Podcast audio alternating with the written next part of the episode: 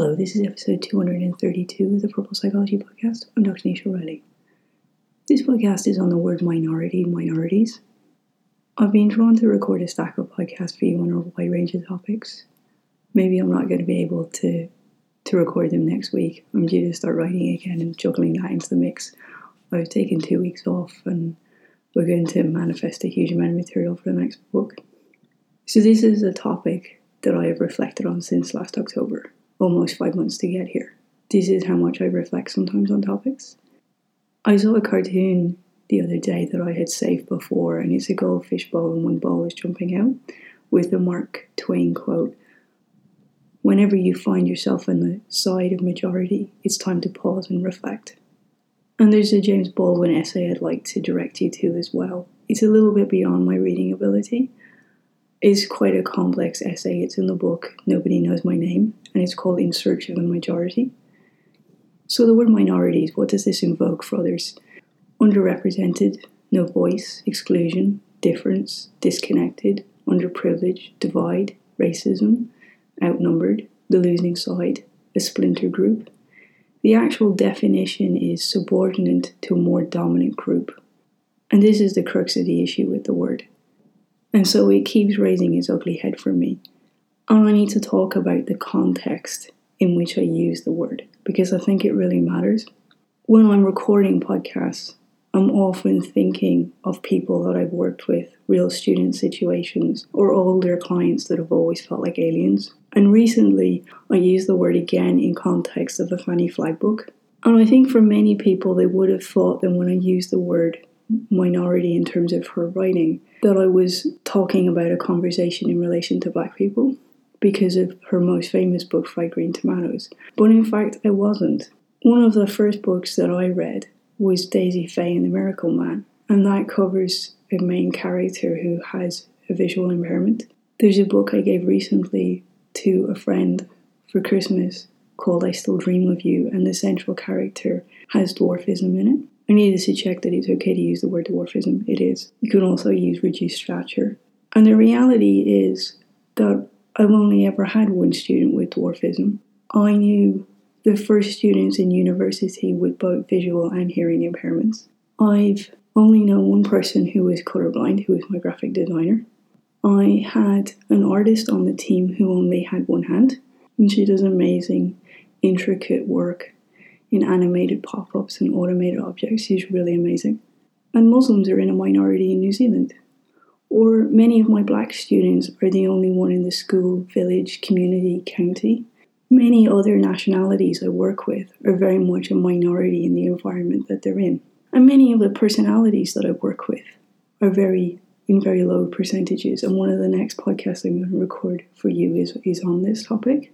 And so when I use the word minority, I'm thinking of the circumstances of the people that I'm working with. It is an aspect of their story and their situation and their development and their feelings and how they're relating to the world. The reality is, is that when we're ten, we suddenly start to develop in our brain a sense of difference. And the ages between ten and fifteen are really huge. We start to become incredibly self-conscious. We start to become very aware of how we're different in many ways to those around us. And we start to think about what we need to say and do and how we need to move in the world. Life is much easier pre-ten. And it's it's it's funny, really, because the book that invoked the biggest monster for people was me talking about difference. And I'm going to record another podcast after this as well, on why learning hasn't become inclusive, and it's a lot to do with the fact that we don't like being different. And what all of my work boils down to, and is based in, ultimately, is the fact that nobody wants to be different. So we need a new word here.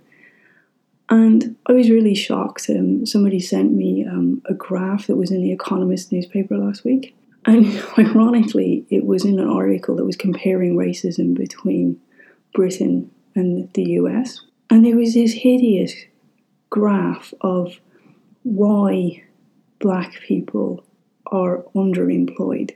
And two of the categories on it were lacking willpower and motivation. Or the worst one was less inborn ability to learn I cannot believe that The Economist put those two titles on a graph. It was a real W T F moment for me. And it was so ironic that it was actually an article on racism. And so there is so many preconceived ideas we have. And using a word such as minority raises so much for people. And when you see a graph like that in such an influential magazine, that very obviously shows no sense of understanding of what they're doing or what they're writing or what they're implying. It really matters when people feel marginalized. And you can't just put a blanket statement that they're lacking willpower or motivation. The same statement is made by parents to me about every student who comes to work with me, that they are lacking motivation. And that's regardless of their race or their roots. So I still haven't found a new word for minority after five months.